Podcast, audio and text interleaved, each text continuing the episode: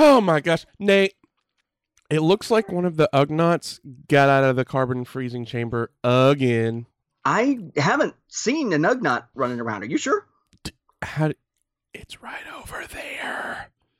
No, we've we've gone through this before. That's that that's Cade. That's that's my kid, dude. No, dude, I'm not an idiot. All right, I remember your kid. He sits in the little high chair thingy and whatever those babies sit in. I don't remember. Look, point is, he can't walk around and do things. Dude, he's one now. It's been so long since we last recorded that he has learned to stand and walk some since then. Kids don't walk that fast. It. I didn't start walking until I was like five. That's depressing, but that, that doesn't address this situation. That is my son right over there. You can see. When he turns and looks at you, you can see that's my son. I see a little pig snout. That's a pacifier. Huh. I really don't know anything about kids. That, boss, we can agree on. Enjoy, Enjoy your stay at Cloud City Casino. What have we here? I suggest a new strategy. You truly really belong here with us on Cloud. Don't get excited. Welcome, scoundrels, to another episode of Cloud City Casino, your destination for Star Wars and gaming. And I'd like to thank you for visiting us in our fabulous podcast in the clouds. I'm the administrator of this facility and your host. And joining me, your other host, Nathan P Butler. Hey, everybody. And uh, I guess we should mention, again, as has been the case for most of our recent episodes, Cade is here. He is going to be in the background, so you may hear the baby babble. Uh, he may express some opinions about, I guess, Armada, maybe, again, as he tends to. Yep. Armada. It's it's so funny how it's always Armada where he's like, "Wah!" He'd be very excited about some of the new Armada news. I mean, there's not a lot of it, but I'm yeah, sure he'll, he'll be very excited. Well, before we get into that, I actually wanted to say something, and I haven't brought it up to you um, before. I was saving it to when we were actually recording. Um, and, you know, really just a suggestion for anyone. I'm sure pretty much anybody who listens to this probably already listened to it, but just in case you haven't, go listen to the newest episode of Beyond the Films. I thought you guys did a fantastic job on that episode. Oh, thank you very much. Yeah, that was our... Um... Uh, it was actually it was meant to be our episode for Alphabet Squadron, but we pushed that back because we had some we had two people basically ask, you know, to sort of take stock of things since the reboot. Yeah, I mean, I, I thought that was such a great, especially at this yeah. point. I mean, it's what, been five years? Five years, yeah. five years, and the idea sort of was to try to take stock and not not take the oh this was a horrible thing side, and not necessarily take the this was all amazing side, but try to take you know an intellectually honest sort of. You know, let's just look at it in general. How is it going? I know he wants my microphone.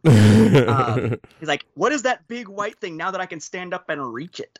Right. Um, but yeah, I mean, we just decided we wanted to take, you know, kind of as uh, just a standard, you know, just sit down and discuss approach. No agenda, no notes really either. Right. Uh, for the most part, just to kind of riff on it, try to answer some of the questions people had brought up. Um, but I thought it was important because... And we thought it was important because one of the posters who responded to the original suggestion made the comment that basically what they need was sort of a, a bit of Star Wars. I think the the phrase was therapy or something like that. The right. idea of just kind of needing an outlet right. because of all the stress out there within fandom and this idea that, you know, sometimes you just need that rational discussion to just kind of sit down. And we try to do that. We don't get to do it as often as we like because with that particular show, we try to do it uh, late in the evening because he's on the – the West Coast so that Cade is also not, you know, running around in the middle of it. Um, but that, that happens even less often than we get to record, believe it or not. Yeah. Well, I mean, I honestly, I, I, I loved it so much because, and, and like you said, talking about like the, the Star Wars therapy and everything, I think with something like Star Wars, right? Even if you're not having problem, you know, like even if you're not negative about any new stuff or whatever, if you're just like, oh yeah, I love all this new stuff and everything, I think going from the the the pre-Disney era to now, I think there's been a lot of change. And even if you are like, oh, that everything is great, so it's it's been hitting you so fast, and there's been so many differences and stuff. I think it's it's great for anyone who who's been you know as vested as us and and a lot of uh, our listeners are, to kind of have an outlet to sort of discuss things, mull them over, and kind of, you know, sort of process and, and mentally put things in order. You know what I mean? Oh, yeah. I mean, it's it's like anything else, right? Everything seems like it's running so fast that, you know, you don't get a chance to sort of stop. I believe the line, I forget what it was from. Um, I wow. I don't remember where I first heard it. Um, it may have been from a book. It may have been from Babylon five or something. I honestly don't remember. But there was the line uh, Selah, um, mm-hmm. or the word Selah, which meant pause and consider. It's, it's sort of that taking a breath to take everything in thing. And we don't get a chance to do that often enough. And I know that, that I certainly feel like that's the case. Um, yeah, yeah. Cade's like, duh, uh, Dad, I've been telling you. Well, the, the biggest part of it is, you know, with with him and with work and with everything else, um, let alone all the fandom stuff. Everybody's got life going on, right, and they're trying to keep up with fandom and that sort of thing, that it often does come to a point where it feels like everything is just sort of spinning and spinning and spinning. And if you really think about it, you're not quite sure where the brake pedal is. Mm-hmm. Um, so sometimes it just doesn't feel like we can take those moments. So to be able to to deliberately say we are going to take this moment to look back was a was a very good suggestion, and uh, I'm glad that we we took it. Uh, the actual episode number, for those who are curious, I decided to take a look. Yeah, exactly. He's looking it up. Yep, he's looking it up. Uh, it is Star Wars Beyond the Films episode number two hundred forty-three, released on August thirty-first, twenty nineteen, over at star wars report dot com if you're trying to find the episode he's talking about. Uh, so, yeah, I, I appreciate that. It was, you know, I I was hoping we would do well with that. I like, I really like the episodes where we get a chance to just kind of talk about something that is broader. So I'm wondering if our format might need to start shifting that direction, since, you know, it's very difficult to record a timely review of a book when it's months between the times you can record and that sort of thing. But we'll see. Yeah. And and another thing, too, is, yeah, you thought, I know you got a bit overwhelmed by Mark on the um, the uh, uh, discussion of Luke Skywalker. But I actually, uh, I was like, oh no, like everything was nice, concise. He, you know, he, he kind of uh, really enunciated everything and stuff, rather than when I was last podcasting with him on the Star Wars Report, and he just like goes off like a freaking rocket. And I was like, where yeah. are you going? Yeah. I think, and, and that's one of those things. I mean, that's, it's, it's difficult whenever there is a central character and a central concept. It's difficult not to make that a big part of, you know, Uh, sort of looking at, you know, the grand scheme of things for right, it. Right. Um, um, but yeah, so it was it was good. It was it was a good discussion, and I'm glad. Like I said, I'm glad that we did it. I'm just, um, I wonder, you know, how many folks out there also kind of felt like they needed that decompression, and hopefully, we'll find other outlets for decompression that don't require us to wait until the tenth anniversary. Assuming that I am still podcasting at that point, because uh, you will be. Good Lord, this is this is what, seventeen years so far. Dude, so... by that time, by that time, you'll have to do like a third podcast with Cade. That's true, but but by that, I was thinking. See, see, you're thinking more optimistically. I was thinking by that time he'll be in school and I can actually podcast during the day. What are you talking about? We're podcasting during the day now, and he's he's and already work. You know, I mean, that's the thing. He's learning early. He's like, oh, let me get those zingers in there. In the words of George Carlin, some people just need practical advice. Whoa, okay. I'm sorry. You'll be included. I love it, man. Oh, but yeah, it's um, that's one thing I'll say too. If uh, I don't know how much feedback you guys have gotten on it already, but if anyone has listened to that episode or you plan to. Uh, afterwards, go over and, and uh, hit them up, and you'll just say real quick the some of the places that they can, you know, best best reach you for sure. Beyond the Films. Sure. So uh, on Facebook, it's facebook dot com slash S W Beyond Films uh, with no the in there. Same thing on Twitter. Um, and uh, the email address is, uh, gosh, is it S W Beyond Films at Star Wars Fanworks dot com, I believe. Um, could be Star Wars Beyond the Films at Star Wars, or maybe Beyond the Films at Star Wars Fanworks dot com. The email address is escaping me right now because we hardly ever use it. Um, but yeah, the social media is good. And uh, yeah, we'll pick up with that. Uh, we're going to do a listener feedback episode at some point with stuff from that. Aha! I, I looked it up for myself. Yes, it is S W Beyond Films at Star Wars Fan Works dot com. So it's S W Beyond Films in all three places. And excellent. I really, really should have known that from memory, but I, I blanked on it. I blame the child because he can't speak in his own defense yet. That's the best way to do it, my man. So, all right, but well, of course, uh, as much as I do like talking about it, this is not the Star Wars Beyond the Films fan reaction podcast.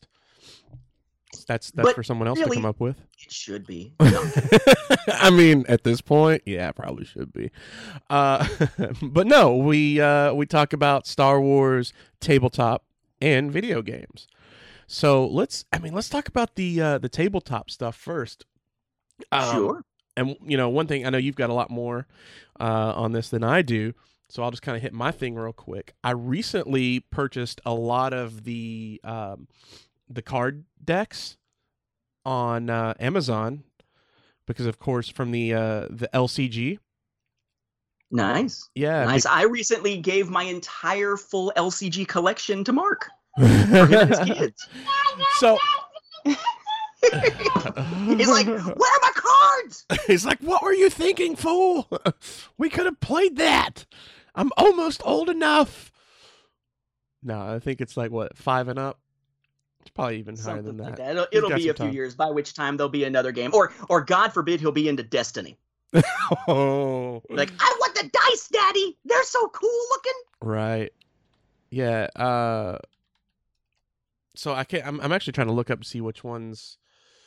Uh, that I that I actually have here or that I picked up, but I, I can tell you it's not too hard to find. It's uh, a lot of the ones that I, I picked up were basically somewhere between like a dollar and some change up to like two dollars and some change. Um, yeah, the most expensive one I picked up was.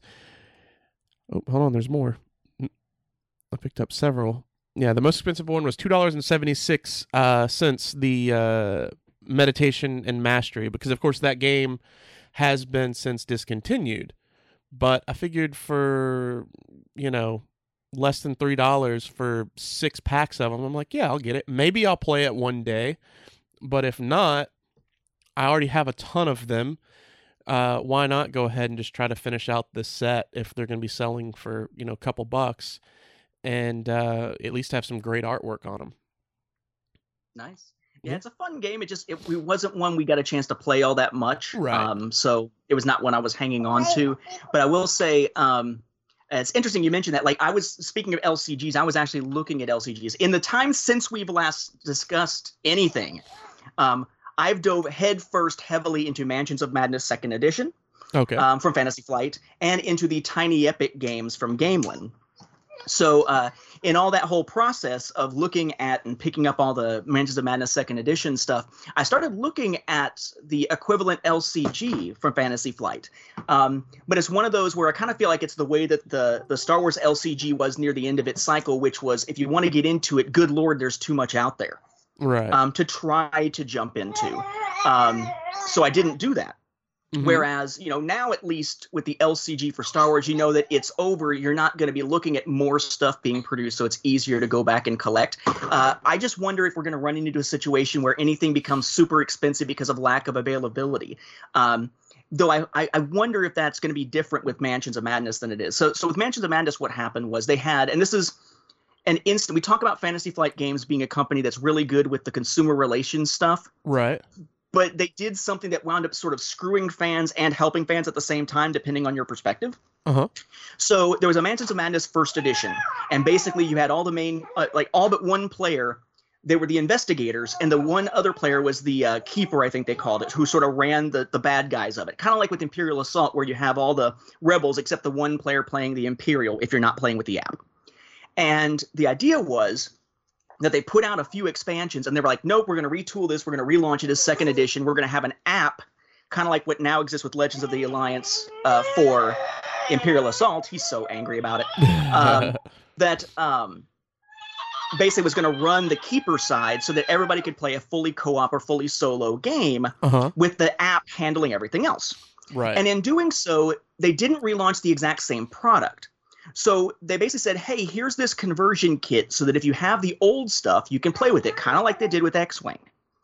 But enough people jumped into the new game without ever having played the old game that they're like, hey, we want that stuff too. Right. So they put out two packages of stuff, uh, Recurring Nightmares and Suppressed Memories, I think they were called. Um, and they repackaged the old stuff, but they didn't remake any of it. They didn't reprint any of it, reproduce any of it. It was just whatever stock was left, basically, it looks like. And so what has happened is that those have become incredibly rare because people want them. It adds to the game.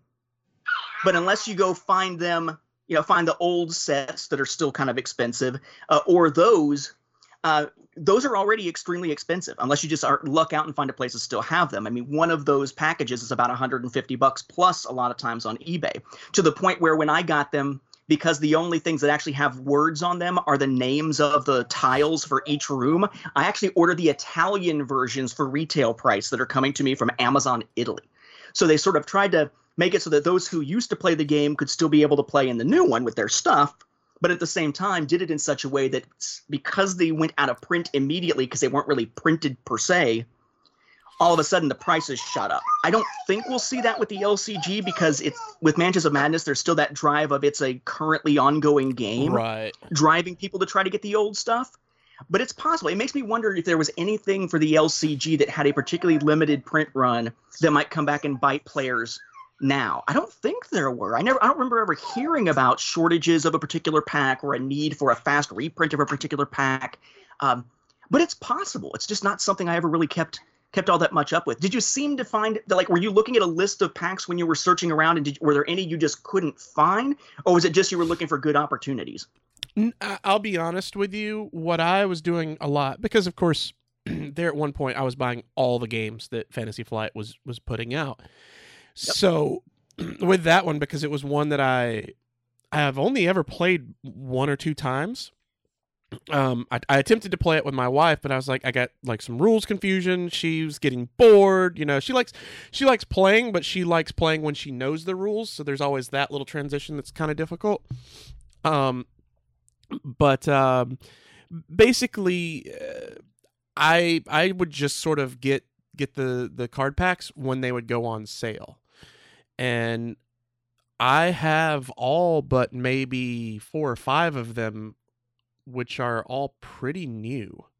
um I mean, it, it's like some of the later ones I can, because I have it all on a list. Like I don't have uh mm-hmm. Technological Terror, Desperate Circumstances, Trust in the Force, uh Swayed by the Dark Side. Um, let me see if there's any older ones I don't have. I think there's only one other one that's a little older. Let's see, uh, Aggressive Negotiations. I think Aggressive Negotiations is the oldest one that I do not have. Nice. So. Very nice. So, so yeah, so that's good. So, and I, and I'm right there with you on A, having originally bought everything and now not doing so anymore. And B, uh, the, the, the, getting the wife into the games. There are some things that she will play that she enjoys jumping into. Um, these days, it tends to be the deck building games more than anything else. I'm hoping to get her into some of the Tiny Epic stuff. But man, I've told you about the first time I got her to play X-Wing. Yeah. Right. Yeah. Where where one of the rules I had to explain early on was make sure when you're maneuvering, you don't go off the edge of the map because then you'll self-destruct and explode. It's like committing suicide. So what does she do when she gets bored? She suicides all of her ships. Right. Right.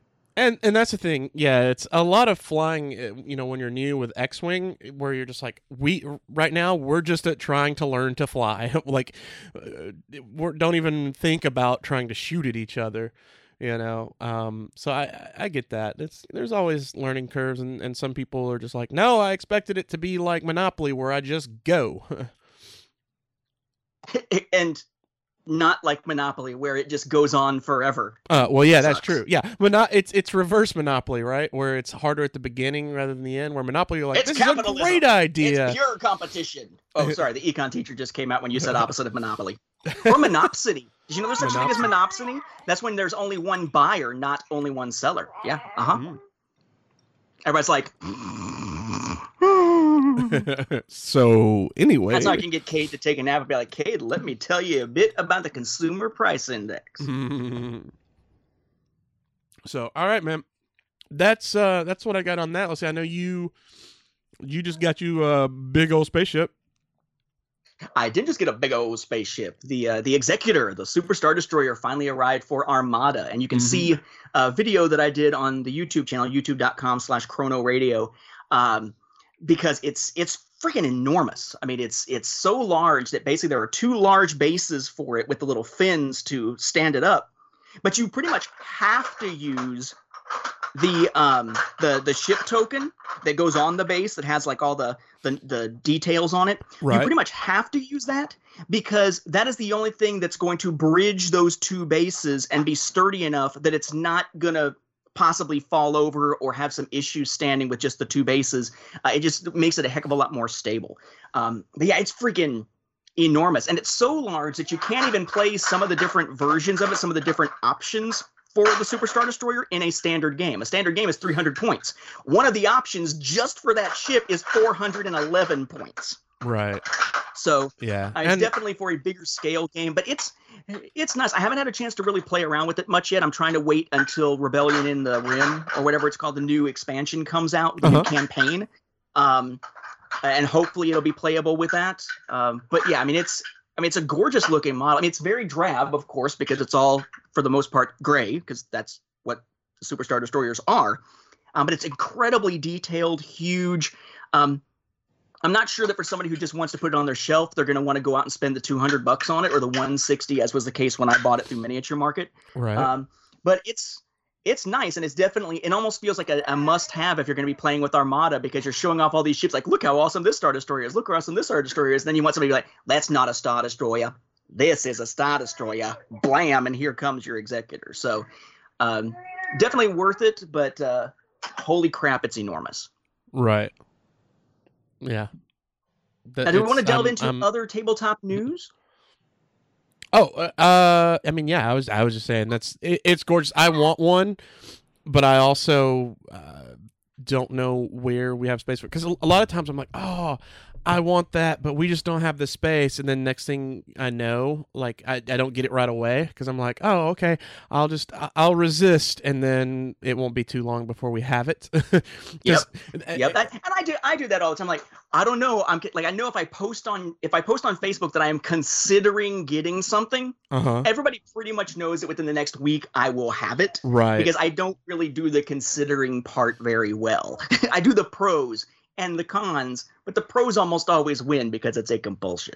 Right, right. The, now, the one thing that I, I managed to hold off on, and and I'm pretty sure I'm not ever going to get, is that um, Jabba's Cell Barge. You know, I I strongly Ooh. considered that one, and it's massive. I was like, I don't have the space for it. It's, I mean, honestly, you know, no offense to anybody who bought one, but it's really not worth it. You know, I'm I'm just like, hmm, I'm going to pass on it. And, and so I never got it. I, I mean, then again, who knows, like down the road when it ends up, I'm like, oh man, this is cheaper than when it was, uh, you could originally pre-order it. Then I may end up becoming a sucker and getting one. But right now that's not the case. So, um, uh, you know, so but, glad that I don't collect the, the only action figures I think that I have now, except for the one of, of my, uh, uh comic, Uh, the comic right. pack. I've got the Jaina Solo, Thrawn, and Afra uh, Black Series, whether it's six inch or whatever. Uh-huh. And then I've got the original Kyle Katarn figure from back in the day, and uh, the smaller version of Afra. But I think that is all. Right. Uh, and those are basically just adorning the bookshelves at this point. Right. Right. Yeah, I hear you on the space thing. I mean, the uh, that Star Destroyer basically takes up most of the width of one of my bookshelves. I've got it on top of the bookshelf, mm-hmm. and it's just freaking enormous. I mean, it's crazy, crazy yeah. long. Yeah, yeah. I mean, it, it's gorgeous, and I, I want one. But you know, I mean, but then again, too, there, there's sometimes when then Christine discovers stuff, like when she found out that she could actually ride because she's below the weight limit on the kids' uh, land speeder. So she just tells me, "I'm going to Toys R Us and I'm buying that land speeder." And now nice. in our dining room, uh, up against the corner, and I mean, if it's all right enough, uh, you know, to be out of the way, but yeah, we have a kid's land speeder that occasionally she's like, I can ride this. I'm going to r- drive it around the living room. And then our dog freaks out and tries to bite it. Um, nice. I wonder, I, since it's, I, I bet you my wife could probably fit under the same limit. I would bet money. So I bet you, I mean, we could get a couple of those and we could have like races. Especially if you're going to need power. Just stick it on my driveway, and then we could really do some wagering for Cloud City Casino. That would be a blast, man. Oh, that would be it's so good. It's the racing wives. Yeah, I think I think the uh, the weight limit's one hundred thirty pounds. So, um, dang it, I I used to be able to fit under that. Being my being a dad has a has, has definitely morphed the uh, the bodness. I, I'd like All to right. think it's because I'm usually holding him when I'm on the scale, but that's not the case anymore. That's fine, man. Yeah. We'll we'll get you back in uh, in racing shape, and we'll we, we can have you as a a land speeder jockey, as opposed to race watching shape, which can be any shape, uh, as right. we saw with Jabba, you know, heading up the pod, which is usually so, more round. That's the shape. So anyhow, we're our dad jokes um, are getting so, out of hand. Okay, so so news, news, uh, things I want to make sure we we got in here because it's it's mostly interesting stuff. Uh, I don't think we mentioned it before. Uh, forgive me if we did, but uh, Armada actually does have new ships coming. The uh, Super Star Destroyer is out. Rebellion in the Rim is coming, that campaign expansion that doesn't have any new ships in it, but then they did announce two ships, though it's not much. Uh, the Nadiri Starhawk, which is basically a ship from the uh, Aftermath books for the, the post-Endor uh, era, uh, but not all the way up necessarily into the sequel trilogy era. And then the Onager class Star Destroyer expansion, which makes me think it may have been named after the Donager with a D uh, from the uh, Expanse books. But the Onager is actually from, I believe it's the Rebel Files, one of those little um, uh, Dan Wallace written uh, in-universe books that initially got released with all the deluxe stuff, like the uh, the special case and all. I think this was the one that had a little projector that projected an image of the Death Star kind of thing. Um, but they at least announced two new ships for uh, uh, Armada, so Armada isn't dead. And that must have been why he was reacting a second ago, because it was Armada. um Uh, we also have uh, some news for um, Imperial Assault, which is interesting. So we know that Imperial Assault was not going to be putting out any more regular packs uh, for ally or villain packs or new expansions. So the physical components outside of the play mats was coming to an end. And they were just going to focus on the app and the mats. So the app at this point has the training mode, the original uh, was Flight of the Freedom Fighter, I believe, uh, campaign that was built into it that's original. And then it's got the app version of Jabba's Realm and Return to Hoth, uh, all of which with the app does like Mansions of Madness and allows you to play it as solo or co-op. They've now added a new mode. And this new mode kind of hybridizes what they've got left, the apps and the playmats, because what they've got now is what's called the raid mode. And you go into the raid mode, and don't get too excited. It's not a raid mode. It's called a raid mode. It doesn't come off as a raid in the traditional sense if you're thinking in terms of video games. Like for me, my main experience with raids is Destiny. Nothing like that. It's more like a horde mode. It's basically six rounds of trying to survive onslaughts of enemies while gathering intel around a map. Um, and it uses a map that is much bigger than the standard map. And it uses pieces from any two, or each one uses pieces from two of the um, expansions. So you've got uh, the skirmish maps that, that are play mats, and those are basically just, you know, whatever map tiles were used for that particular skirmish map when you bought that ally or villain pack and saw the little information on there about putting it together and using the little skirmish map mission cards. In this case, it's not taking some pre-existing map. It's creating a new map using pre-existing tiles that you could get from these two big expansions if you already own them, or you could buy a playmat version of it that is much bigger now. So the original skirmish map playmats were twenty-six by twenty-six inches. These are the same size instead as the X-Wing mats of three feet by three feet. Um, but basically, you jump in, you pick your characters, you have a certain amount of credits to buy stuff with from the armory, you have a certain number of abilities you can turn on and that sort of thing. And then you dive into it, and it randomly selects from your collection that you've told the app you own to figure out which enemies to send after you. And there's a normal hard, normal mode and a hard mode, um, so that basically you can change things up, and you might use some of your elite versions a little more often. Um, it's an interesting new way to use old components. Um, with the maps being much bigger, it does seem like it is something a little bit more leaning towards trying to get people to actually just buy the freaking maps. Um, there's two of them so far. There's the Malastarian Outpost raid, and then coming soon, there's the Grapecap Cantina raid. So the Malastarian Outpost map uh, uses tiles from Bespin Gambit and Tyrants of Lothal. Uh, Grapecap Cantina uses ones from Twin Shadows and Heart of the Empire. So there's no crossover in terms of which sets you're going to need for either one. Um, But uh, Grapecap Cantina isn't out yet, but it's coming soon. But as they're launching these, they're launching the playmat versions of them as well. Um, and the cost actually is twenty-five bucks. It's the same cost as the original playmats for the skirmish missions, but they're bigger. So there's more material, so you would think they'd be more expensive, but they're not. Um, I think it's pretty cool that they're adding new modes. Um, I still think the beauty of that app is the solo and, and co-op stuff to be able to play through campaigns. But it's cool to have another mode, and it's interesting that they're using this as a vehicle for, hey, you want to get some more rubber mats from us when it's mm-hmm. the only thing we're producing? Here you go. Um, yet still making it user-friendly enough that you don't actually have to own the playmat to do it. That's what I was concerned about. As soon as they announced it, it's like, oh, you're going to have to buy the mat to be able to play it. No, it's using existing components. If you've got the other big expansions, you can build it. It's just going to take a little while to build. But you can build it. Um, that is one thing that I am finding that I'm really appreciating about Mansions of Madness, by the way. Uh, whereas with Imperial Assault, the map pieces are like puzzle pieces. Even teeny, teeny, tiny ones to go between other tiles to make it all fit together. Whereas for um, Mansions of Madness, they're all rectangular or square, and they just rest against each other. So it's much easier to swap them out. And putting it all together is done as you go along, and it's much less of a pain in the butt.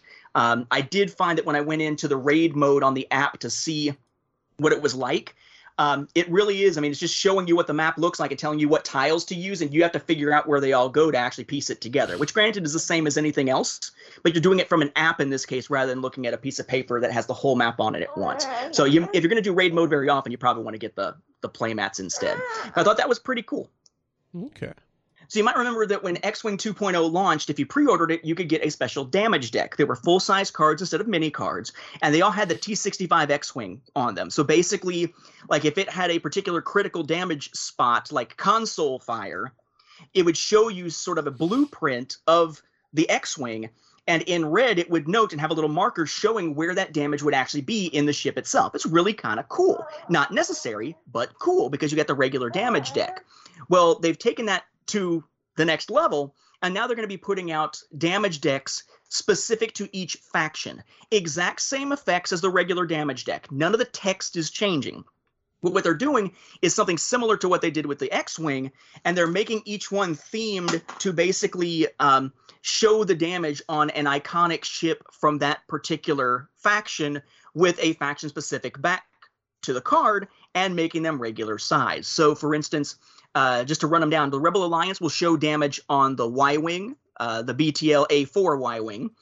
Uh, the Galactic Empire damage deck is going to show all the damage on a TIE Interceptor. For Scum and Villainy, it's the Fang Fighter. For the Resistance, it's the T seventy X-Wing. Uh, for the First Order, it's the Special Forces TIE Fighter. For the Galactic Republic, it's the uh, Delta seven Nethersprite. And for the...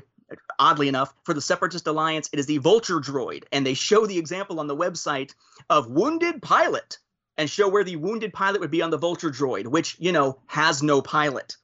So maybe they're just pointing out the droid brain. Um, but it's interesting. I mean, it's not necessary, but it's a nice little cosmetic thing, especially if you're typically playing as one particular faction. You wouldn't necessarily be buying all of them, which is kind of neat. Um, so we have that coming for X-Wing. And then uh, I guess the last thing Uh, I wanted to note here coming from uh, Fantasy Flight is that there's also, and they've done it again, you may remember our frustration over the fact that at Celebration Chicago, they had a special Darth Vader for Star Wars Legion. It was a unique sculpt with a different piece of uh, Darth Vader art, I believe, on the unit cards, but otherwise it played the same. There were no new game components per se. Um, right. But it was a pain in the butt to try to get it. Several people tried to get it for me. It was virtually impossible because of how they handled the distribution. We griped about that a lot on a previous episode. Now they're doing it again. Only this time it is for Obi-Wan Kenobi, now that they've launched the uh, Clone Wars era stuff. Come here. He's not liking the fact that they're doing this either. uh, now, they've, now they've launched the Clone Wars stuff. They're doing one of these for uh, Obi-Wan for uh, Spiel. You may have heard of it as Essen. It's, it's Spiel in Essen, Germany. So sometimes it's called Essen Spiel, sometimes it's called Spiel, sometimes it's called Essen. But they're doing an Obi-Wan for that one. That is a, a unique sculpt with unique art on the uh, uh, uh, whatchamacallem, the uh, the unit cards, but nothing else that's different than what you would get with the normal Obi-Wan. So uh, they are doing it again, but hopefully at uh, Spiel, they will do it, you know, intelligently this time. Or fairly. Yeah, I don't believe I don't believe it either, buddy, but but we can hope. Yeah, that's hopefully. I, I'm still quite disappointed in, in how that was handled, but I won't uh, I won't gripe about it this time. Uh, anything else in the uh, tabletop world, or does that pretty much cover it? Not in tabletop. Uh, the only mm. other thing I've got is I wanted to pass along some specifics on the uh, the arcade cabinet, but that's not tabletop. That's like that's like corner of the house where there's no room, as opposed right. to a tabletop. So so now, did you pre-order it, or do you have it now? Because I'll be honest, I, I, I know about it, I but I haven't. Okay. Um, right. It does not actually come out until um, basically it doesn't come out until uh, right around my birthday, as I recall. It comes uh, out in uh, October, and I'm actually taking a look now. Uh, there are two pre-order links that are up on the Arcade One Up site. Um, at the time that I pre-ordered, the only place to pre-order from was GameStop. Now there's a link to pre-order from Walmart, but if you click it, nothing seems to happen. Okay. So I don't know what the deal is with that. Um, but yeah, that will be here soon. We've decided to put it in the hallway right outside my office door, though it will probably only be plugged up when we're using it, because there isn't really an easy access plug unless you're dragging a cord across the floor. So, gotcha. um, but yeah, I got that sucker pre-ordered. Um, for those who are interested in this thing, um, you can find information at arcade one up dot com. That's one as the number one, but everything else, of course, has letters. Um, it does have the uh, pre-order information up there. It basically says, the Star Wars home arcade game features the artwork from the original arcade machine on the cabinet and the included riser. And that is a thing. Uh, these games usually are uh, much shorter, so you could play it kind of while sitting down, unless you buy a riser to put underneath it. Some of these custom cabinets that are a big deal, like a limited edition big deal or a big franchise, um, they are actually including risers with them that are specific to the style of that, so it all looks like one seamless machine. Uh, so one is included for this one. Uh, the riser is about fifteen inches tall. Uh, it says, the just over five foot tall machine with riser comes with a light-up marquee, full-color seventeen inch display, and dual speakers. These features combine with the Real Feel flight yoke, uh, which looks like the old one from the, uh, the, the arcade, of course, and control buttons allow for endless hours of gaming. The Star Wars home arcade game is easy to assemble and comes with a clear deck protector. The Star Wars home arcade game features the original arcade versions of the classic games based on Star Wars A New Hope, Star Wars The Empire Strikes Back, and Star Wars Return of the Jedi. Uh, the first two are the vector graphic ones. Um, Return of the Jedi was a very different game. Um, the specs, basically, um, with the riser, it's going to be twenty inches deep, uh, eighteen point seven five inches wide, and sixty point eight inches high with the riser again. Uh, it's ninety-two pounds.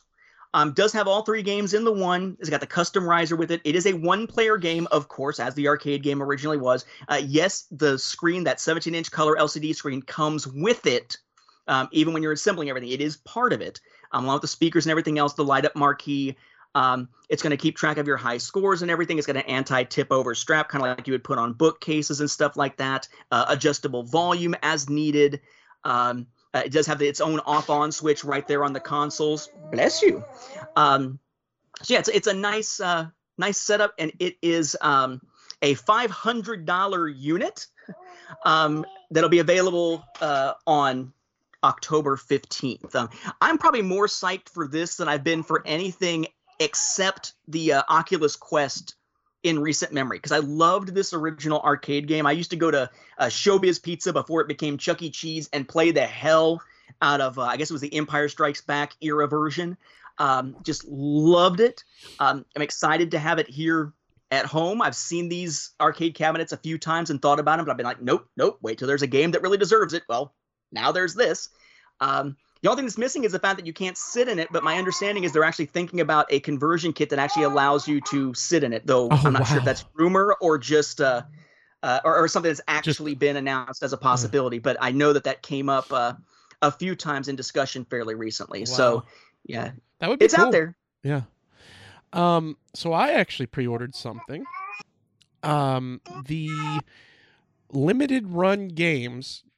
Um, I'm I'm not sure. I had never heard of it prior to this, and if I'm not mistaken, it's a pretty new company. But um, they just what what they do is they'll take uh old video games, you know, from different systems and stuff like that, and they'll do reissues of them. Or or they'll do new ones that aren't getting a physical release and give them a limited physical release if they were right. just a digital game. Right, yeah. right. Stuff so like both. that. And uh, and oftentimes they'll do it with like cool, uh, for instance, the cartridges. You know, instead of doing it as, as your typical gray cartridge, it might be like I'm looking at the Jay and Silent Bob one right now where they actually did a gray cartridge, a bright yellow cartridge, and then like a bright lime green cartridge. Um, so they'll do stuff like that. They recently did um, a couple games uh, in the Star Wars line, and they did the Empire Strikes Back for both the Super Nintendo and the Game Boy, as well as the N sixty-four's Shadows of the Empire. And they did regular versions of it, which came uh, in card backs, very remis- reminiscent of you know, what the card backs were for that time period. So for instance, the Game Boy and the Super Nintendo came in your more vintage style card backs, which was really cool. Um, but the part that just really sold me, I guess probably the nostalgia of it, was that the Shadows of the Empire actually came on that uh, Power of the Force purple card back that they used for the Shadows of the Empire action figures. Nice. Yeah. And it actually came now the the two uh other games, the the Empire Strikes Back games, they were both a translucent red. The um Shadows of the Empire came in a translucent purple. Now they did special edition versions of them, but to be honest with you, I didn't really see the value in it. Um I, I really liked the the display packaging and everything for the for the standard versions. Um, the, the special editions just sort of came in boxes. I mean, they were nice looking boxes or whatever, but they were pretty, you know, there was nothing like special about them exactly. Well, I mean, they, so, so I'm, I'm looking at Shadows of the Empire uh-huh. premium edition. So individually numbered, foil stamped, rigid box or rigid book style box. Um, the, the game, obviously, uh-huh. uh, a coin, an enamel pin, right. a booklet slash manual, um, and a certificate of authenticity. So yeah. it, it's one of those things where it's like it's like we see with a lot of the deluxe editions of games that are just regular retail games, right? Where it's like, oh, I want the deluxe edition. Oh, except for the little bit of D L C that I might actually use. What is all this crap that right. I just paid for? Yeah, I mean, it's just like, first, like I love uh, the coins. When, when people do the coins, it's uh, something real big. A lot of times I've noticed it, like, um, Star Wars clubs and stuff, if they'll, they'll do charity, there'll be charity coins. This one, first off, they only show you one side of the coin, and it's literally just the uh, the logo. Um, you know, just the the it's basically just a coin that says Star Wars Shadows of the Empire, and I find that kind of dull. So I'm just like, okay, that's not really selling me. Uh honestly, I think the coolest thing in the whole pack is the uh the enamel pins. They and it's basically See, I've never been, never been a pin guy, so so yeah. I'm sitting back there like, yeah, yeah, I don't care. But it, right, exactly, but it's not enough to sell me on it. Like I'm like, okay, right. that, that's kind of cool. Like it would be something that if it was like, hey, for five more dollars you can get this pin, I might be like, yeah, okay, I'll you know, I'll I'll throw five dollars down. But not um for the like basically twice the price, and you don't get the the cooler packaging. Right. So so so let's run through these real quick just for uh-huh. those who are looking for these. Now they're all sold out on yeah, unfortunately. Sorry that we're a bit late on this news. So, I wish I could. So he just basically got you all excited and you can't get them. Well, there um, there is a little, they'll be eventually on eBay in places.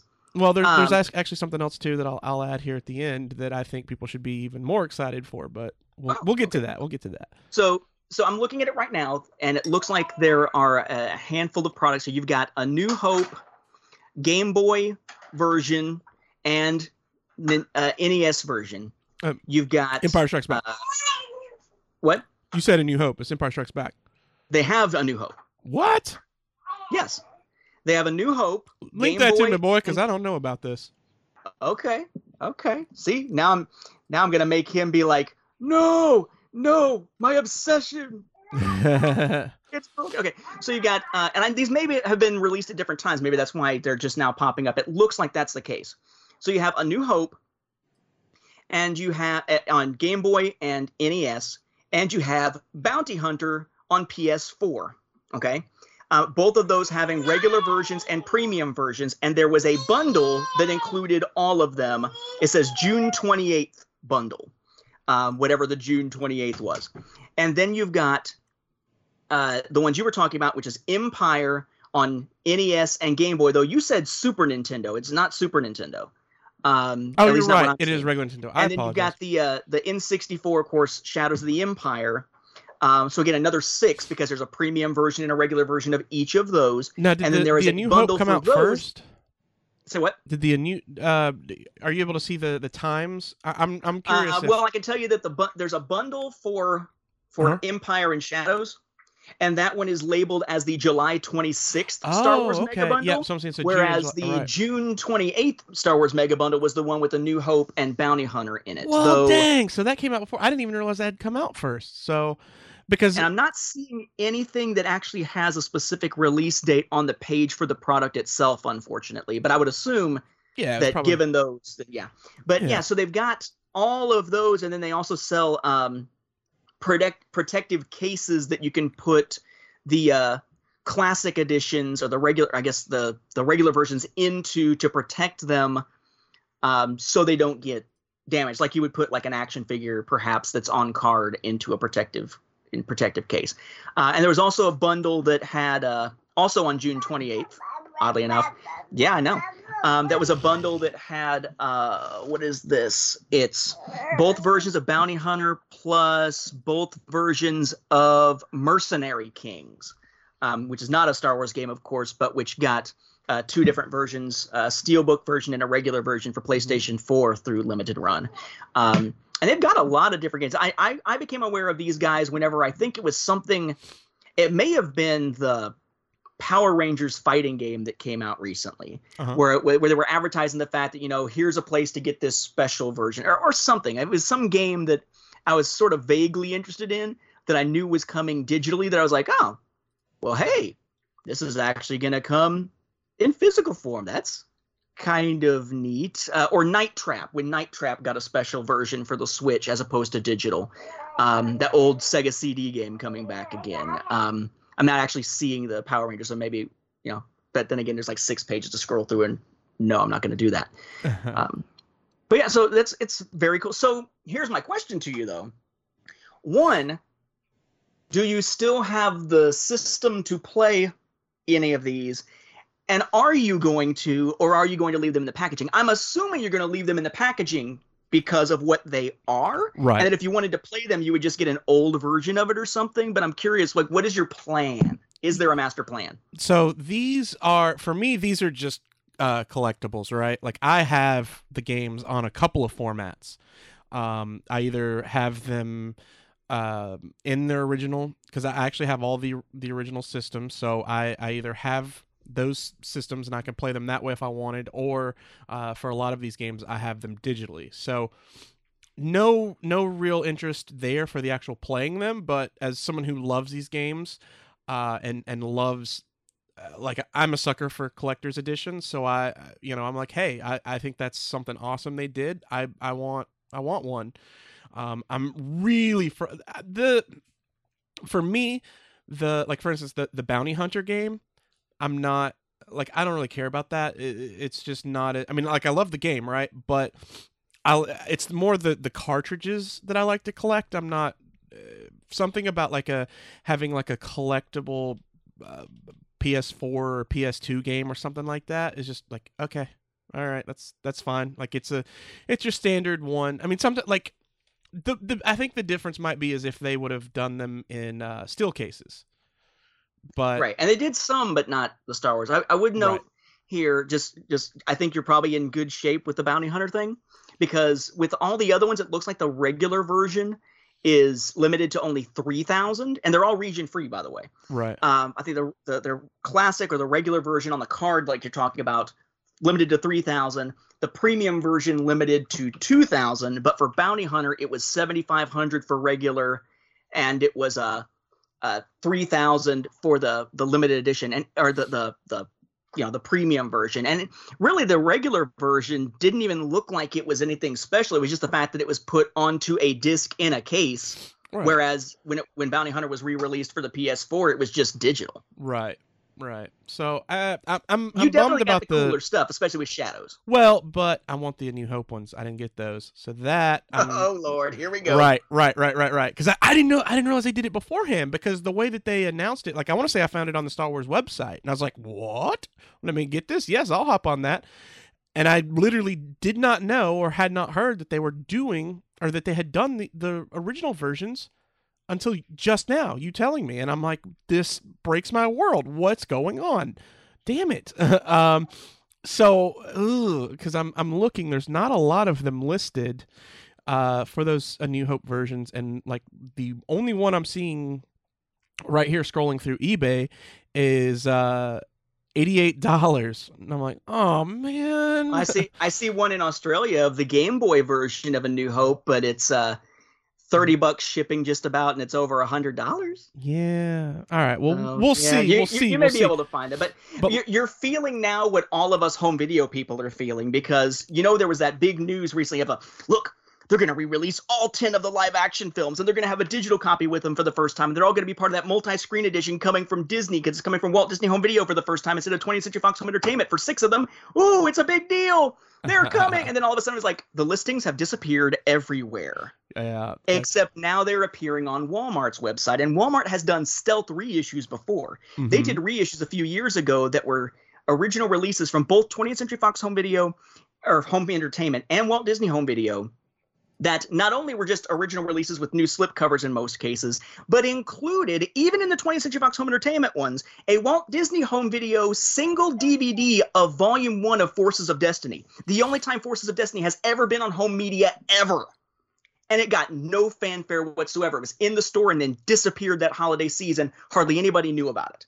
So now everybody's kind of freaking out because we have a supposed release date, and on September twenty-second, twenty-third, and twenty-fourth, I guess I'm going to be haunting freaking Walmart with Cade trying to find these if they really exist. Right, right. Um, because even calling them, they don't know. So it's it's that with with collecting, I find that it's either that there's a, a certainty that's needed, even if you don't have something, uh-huh. knowing it's out there allows the hunt to feel real, right. and to feel like it has a purpose, even if it can be frustrating not to find it or to find it at the right price range. But having it be something where there was like a lack of information, that especially when it seemed like something just wasn't publicized that should have been, as in the case with this, right, and your example, um, is incredibly frustrating, because it feels like somehow the hunt has been subverted in a way. It's there's not I don't think there's a rational reason for it. I think it's just right. an emotional thing, but it's ah, from a collector's side, I, I uh-huh. feel your pain, because I know how you must be feeling seeing that there was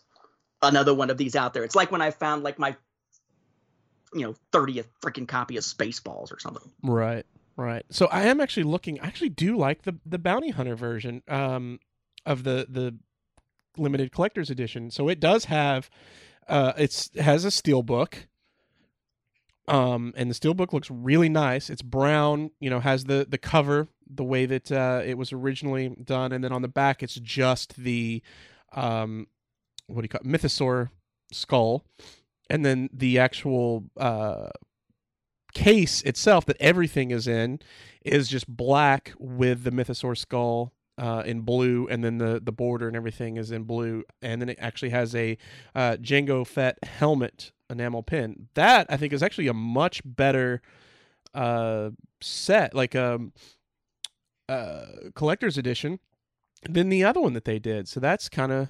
Yeah, it is It is definitely slicker looking. Yeah. I'll give you that. So... And, and less limited. So three thousand. So you may be able to find that um, maybe a little more easily. I don't imagine there was as much demand for that as there would be for the classics, because those classics, even if the games weren't as good, they still have such a nostalgia factor. You know, right. Like N E S, Game Boy, yeah, Shadows of the Empire, yeah. And they'd be like, hey, you want, you want, you want Bounty Hunter? Like, right. yeah, I guess. You know? Right. I guess. Right. Sure. Throw it in the bag. Yeah. And I mean, look, I can definitely find these games. It's just how much do I want to pay for them? You know, what, what uh, how much of an uh, upsell or whatever you want to say, um, am, am I going to have to pay for these games? But um, now, so here's the one good thing, because of course, people who didn't know about it, it's like, well, he's complaining about these three. I didn't get any of the, the six that are out. Do not fret, because the best game is yet to come. So just kind of keep an eye out for it. But they are actually going to be doing Episode One Racer, and I am stoked for that one. For the N sixty-four? Yeah. Nice. Now, now, see, I really enjoyed Episode Racer at the time. Uh-huh. I gotta be honest with you, the most fun I've actually had doing Star Wars racing, though, I think was probably, and I know people will laugh, I think it was the Kinect game. Oh, really? Okay. I thought you were going to say... Because of the way um, that you use the motion controls to to actually... It, like, it tracked fairly well for the motion controls to actually control it as if you were holding both of the handlebars. Uh-huh. Um, but yeah, that'll be fun. I, I've been waiting for something like that to come up on a a V R platform. Uh, uh-huh. the clo- Because you, you play something like Wipeout V R, and it's friggin' amazing.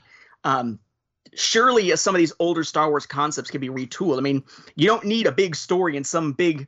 you know, extravaganza to be like, okay, well, here's a racing game in V R. Here, you're in a pod racer. That's it. You could even take this game and, and retool it the way they did with um, with Wipeout and be like, you know what? Here you go. It's an old game, but hey, it's V R now, so you'll buy it again.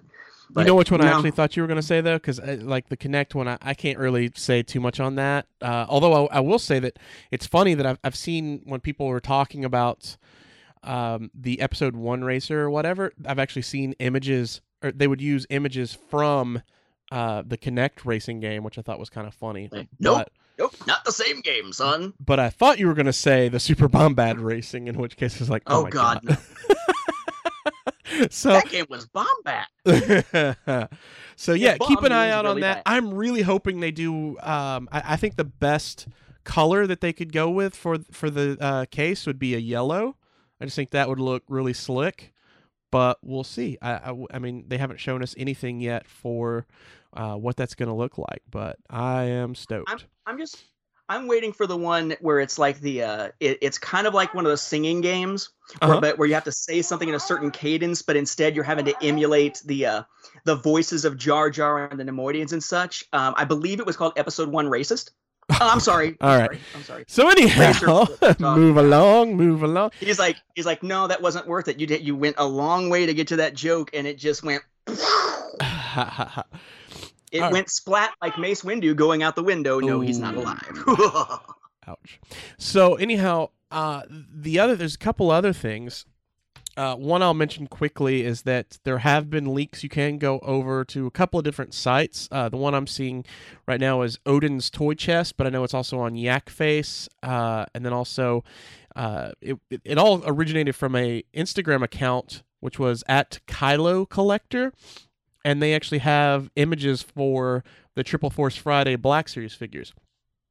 And if you're saying, well, what has that got to do with video games? Uh, they are uh, Cal Kestis, the, the main character from uh, blah, blah, blah, blah, blah, blah, blah, blah, the game, you know. Um, Jedi Fallen Order? Yeah, Jedi Fallen Order. Uh, they, they've got a Black Series figure for him, as well as the second sister coming, and they both look really, really good. Um, so I'm excited on that. I, I, I actually, so there's... Wait. Yeah, what's up? So if so if, if Kestis is going to be just a regular, you know, here's the release for this Triple Force Friday thing, uh-huh. then what is the exclusive figure for GameStop for pre-orders of the game? So, to my knowledge, there has been nothing released on that. My uh, thoughts are what we'll probably end up with for the game is the Purge Trooper. Okay, that'd be cool. Yeah, that's I I, I really think it's going to be Purge Trooper. Although it's not really specific to that game, because the Purge Troopers showed up in, um, gosh, what was it called? Charles the, the, the, the mobile game. Oh, really? What? I didn't notice it was already in a mobile game. The Purge, yeah, the Purge Troopers were in uh, Uprising. That was the that, those were the main foes in Uprising. I don't remember Uprising, They're man, not and, new. And nobody else does either. So that's true. That's true. Even the creators of Uprising are like, we made this this this like Diablo clone-y app Star Wars-y thing, but we didn't get to finish the story, so hell with it. But let me tell you about crystal exchange rates. I'll I'll write you a two hundred uh, word paper. Yeah, we we, we struggled paper, with how to actually take your money. I know, I know. It should be. It's like the the main thing of uh, uh, mobile games, but we didn't do it so well, so our bad. Um, you want to talk about microtransactions? Our revenue was very micro for that.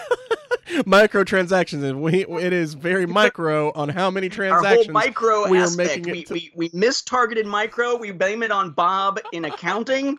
He just didn't understand the terminology, but we have explained it to him now. It's okay. Oh, so I hear he moved over to E A and helped develop Battlefront two. Oh God! No, no, E A anyway. Knows all about how to get your microtransaction money. So, well, or at least how how to put it out there. Um. I don't know. What was it? Their surprise opportunities or surprise mechanics or whatever. Right, right. All right. So anyhow, en- enough of that. The other thing, and this is something that I, I thought we might talk about more, and I, I think might be a little more up your alley, is the Jedi Fallen Order art book that has just been recently announced. How, did you see this? Uh, I did, but ironically, this is not up my alley all really? that much. I typically don't pick up the art books for the movies or for the games. Okay. Um, unless there's something really special about them as far as the behind-the-scenes stuff that I'm really interested in. Like, the last one I picked up and I really got into uh-huh. was the one for the original The Force Awakens. Okay. Or not The Force Awakens, the, the Force Unleashed. I keep doing that. I always do that. Um, but T F U uh, was the last one that I really got into. And honestly, I, I, I got to confess here, I'm finding myself less and less drawn into the video game aspect of things now, primarily because I don't get the chance to play. Right. Um, I can play on my Quest when everybody goes to sleep because I can go in the kitchen and do it. Right, right. I can play the tabletop games when everybody's asleep because I can go in Cade's room and set up a card table and play, uh, or do it in the living room. Mm-hmm. The the actual console games I have almost no opportunity to play because unless it's a very kiddie game, it runs the risk of him screaming or freaking out the entire time I'm playing it. Like, I was in the middle of – I learned that lesson with Titanfall two when I was just walking around in the mech, not even doing anything, shooting the weapon, and he was spazzing out. So I don't know if he'd handle it better now. Is it just the sound? But I kind of – I don't know. I don't know if it's the sound or if it's the visuals or or, or what it is. And maybe it was just the sound and, and he was a bit younger. I'm – But I haven't had a chance to really try it again. Right. I'm hoping that when Jedi Fallen Order comes out, just by the very nature of the fact that he's familiar with Star Wars sounds and imagery and, and everything like that from um, seeing some of the films with me and seeing Resistance and whatnot, that that'll be something I could just play and he'll just enjoy watching as I play it. Mm-hmm. Um, but a lot of the games that I've tried so far, at least that are non-V R, um, he's he's not really dug. Um, yeah. you may uh, have the only to... thing he's really watched without uh-huh. fussing has been uh, my wife playing the the re-updated or whatever it is, remastered Spyro stuff. Right. Um, well, so what I, I would suggest... Heaven is... forbid I get a chance to play any PlayStation V R games anymore. That never happens. So what I would suggest, it's, Nate, is, is try try plugging in some headphones and seeing how that works. You know what I mean? Like, like maybe it's, uh, you know, run the sound through your headphones so it's not going through your T V and um, see how he deals with that. I could. I could. I'm hoping that by the time Jedi Fallen Order comes out, he... he'll be in a position where he'll just enjoy watching it, and I might be able to have him in his playpen or something next to me, and I could even go back to streaming because I haven't streamed anything in ages. Right. Um, granted, you know, Battlefront two wore on me to the point where I wasn't going to stream it anymore, but I haven't had a chance to stream anything else really either. Um, it just hasn't been on the radar because there's just not enough time in the day. It's it, it's. And I want, and part, I don't want it to sound only like this is a matter of time and availability. It's, it is a fundamental priority shift that's that that that's has sort of reshaped a lot of my priorities, including that kind of stuff. So, I like like I'm even to the point now with the books where I'm like, you know what? I sold off most of the Legend stuff except the stuff I wanted to keep. I've still got the canon stuff. I almost want to just make more space and just sell those off and just replace them with ebooks in case we need them for Beyond the Films. Um, right. There's just a, a, a fundamental shift in my outlook mm-hmm. that uh, I think is probably to be expected, but that has caused me to feel like, at least when it comes to the topics of this show, I find myself leaning way more towards the tabletop than towards the video games. And that wasn't usually – I mean, that was maybe dictated by the lack of video games to some degree before. Well, but that yeah. would not have been the case previously. I would have been the one jumping up and down for Jedi Fallen Order. and being like, let's get through that, you know, let's get through all the all the tabletop gaming stuff so we can talk about that.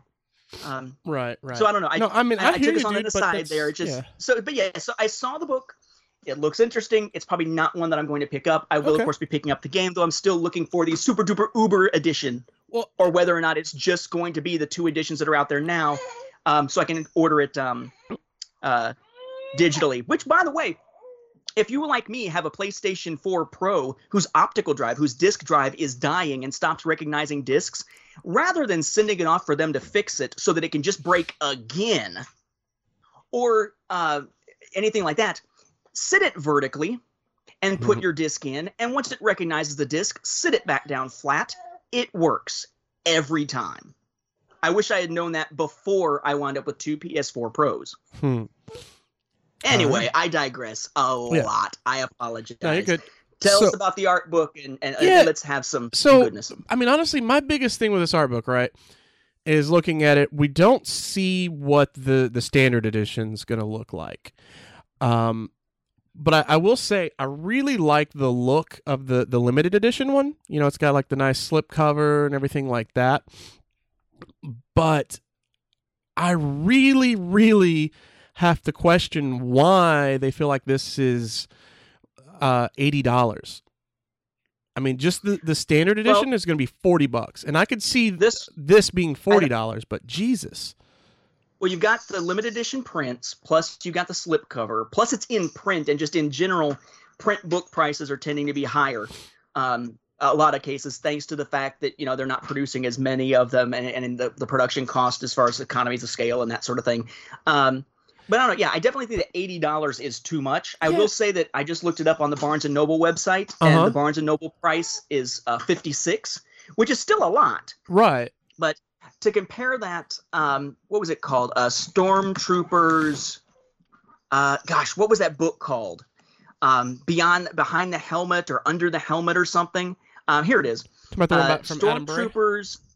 Uh, Beyond the armor. Uh huh. Um, well, never mind. I was about to make a comparison of that because of the size of it. Maybe they were similar. No, it was originally forty-five, and now you can get it for fifteen. All right. So yeah, yeah, so so maybe we'll see big price dips from what their M S R P is, but I was just like, geez, seventy-five dollars, because the thing is, I mean, even looking at forty dollars for the standard edition, right? I mean, it's going to be just the standard book.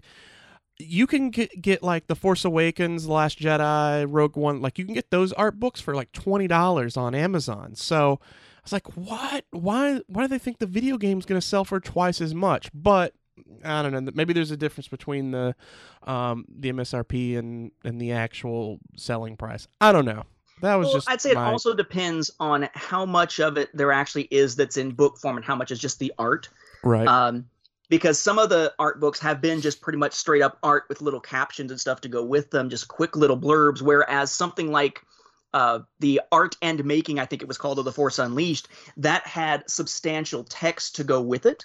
Um, so it really depends. Like, is, is art of almost a misnomer because there's much more to it than that. But I also find that looking at it, it looks like it's coming from, and I'm not seeing a. It lo- so the, okay, that doesn't make sense. That can't be right. Um, it's telling me on Barnes and Noble that the publisher is Dark Horse Comics. No, that's true. Yeah. Really? Yeah. Dark Horse Comics is um, the one who's... who's so it says by, Lu- by Lucasfilm Limited and Respawn Entertainment, published by Dark Horse Comics. Right. No, um, they've been doing a lot of that. A lot of the stuff, I mean, I know... Uh, yeah, Dark Horse, uh, they're doing some... Uh, they're putting out some stuff. I mean, it, you know, they're doing the distribution. Same thing with... Um, For what? Im- uh, not Image Comics, but... Uh, it's just it's a lot of it's just resources, you know, like like okay, these people so, so have it's not that it's not that this is a licensed Star Wars product licensed to Dark Horse per se.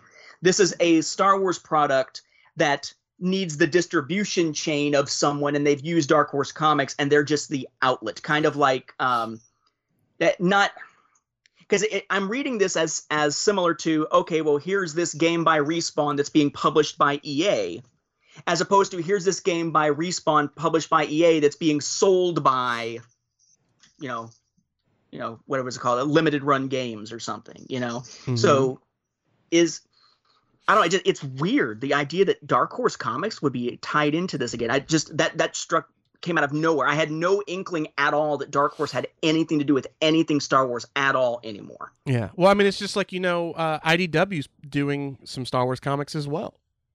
Yeah, but I D W has the license for the kids' Star Wars comics, and that's been a thing since the same time, you know, that with, with Marvel launching. That. Right. But I'm just saying, I just, think this you know, is sort okay, of a It's a similar... new deal. It's alongside it, okay. But this was a previous publisher now all of a sudden having some stuff yeah. after how big a deal it was that they lost it. Sure, but... when they don't have the license? Sure, but they're not, like, telling story. I mean, this is this is a different thing from actual comics. You know what I mean? Like, it's it's it's a, a published book or whatever, but it's an art book for a game but that's it's, already out. But if it's a book, wouldn't it then be coming through Dorling Kinderly? Wouldn't it be coming through um, Del Rey? I mean, there are other companies that have licenses for Star Wars books. Even Becker and Mayer and stuff like that, um or uh, uh oh gosh what are they called um the oh uh is it Fun Studio or whatever. I mean, there's a lot of different companies that have Star Wars book publishing licenses. Mm-hmm. Why Dark Horse, a comic company, doing this? Just kind of a tangent, just I that very much surprises me to right. see Dark Horse. And I I wonder if the pricing structure has anything to do with the fact that this is not the standard publisher for this stuff that we've seen before. Maybe it's a publisher's side of things. Like when you go on the Kindle and you go to buy a uh, an ebook, a lot of times it says, you know, price set by publisher, where it's decided upon by the publisher. Uh, and that is just, it's kind of like the M S R P. Um, you're, you're just kind of stuck with whatever it is unless you yourself want to offer a discount. It just seems, seems bizarre to me.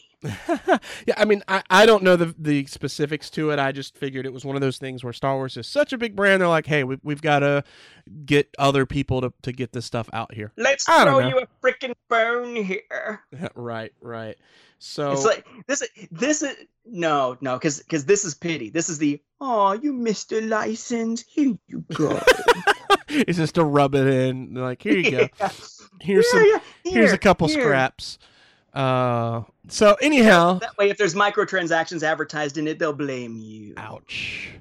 That's all we've got for this episode. If you want to, hey, maybe you've got some more information on this, you know, something that we don't, uh, go ahead and let us know. You can, you can reach us over Cloud City Casino, uh, on Facebook, Twitter. And, uh, we also have the, uh, Cloud City Casino at Gmail email address.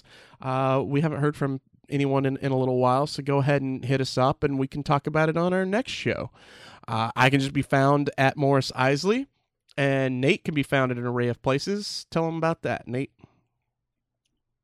Well, you can find my YouTube channel. That is uh, youtube.com slash Chrono Radio. Chrono like chronology, all is one word with Chrono Radio. Um, you can find me on Patreon, patreon.com slash Nathan P Butler. And uh, you can find me over on, you know, you know Facebook and such, uh, facebook.com slash Nathan P. Butler author, and so on and so on. Uh, in fact, you can find my newest book on Amazon. Uh, it is the relaunch of uh, a book that I actually I put out previously. It's a new edition, a refined edition of Greater Good that now includes my long out of print, previously only self-published novella Echoes. So you can look up Greater Good and Echoes as one phrase on Amazon. And for a pretty decent price, especially for the ebook version, you can get my time travel and telepaths Greater Good novel and my murder mystery with a sci-fi-ish twist at times, uh, Echoes, in one volume from uh, Arc Beetle Press. Uh, and new news coming soon, by the way, on something else I'll be involved with from Arc Beetle Press, but I have to wait until they actually announce some uh, some big news before I can announce some cool news with that. But uh, yeah. Uh, so I'm a little bit of everywhere, and of course the Saga on home video is also available on uh, Amazon, though I'm slowly, slowly working on a, a new edition. I actually had the chance to take like one hundred plus photos the other day. Not sure when I'll edit them and enter them so that they're all full color, but I promise I'm working on it, kind of. Sweet. All right. Well, uh, also just another thing, uh, if you want to leave us a, a review on whatever podcast catcher you're you're listening to us on, uh, specifically iTunes, that seems to be the, the main place. You know, we can uh, go ahead and, and read that review and thank you at the time. Uh, one, one, one star. Why is the baby the most articulate of all three of them? One star. I mean, look, fair. um, oh, that's all I got, man. So nothing else to be said. Don't you usually say and remember blah blah blah? Ah, whatever. I always I change it up. I say let the Wookiee win. I change it up. Yeah, go ahead. Change it yeah, up. Yeah, see, there you go. He's like, God, Dad. It's different know, every time. No, you botched it. Fine. Fine. Since he won't launch us into it, just... I, I got you. I got you covered. Let the Wookiee win.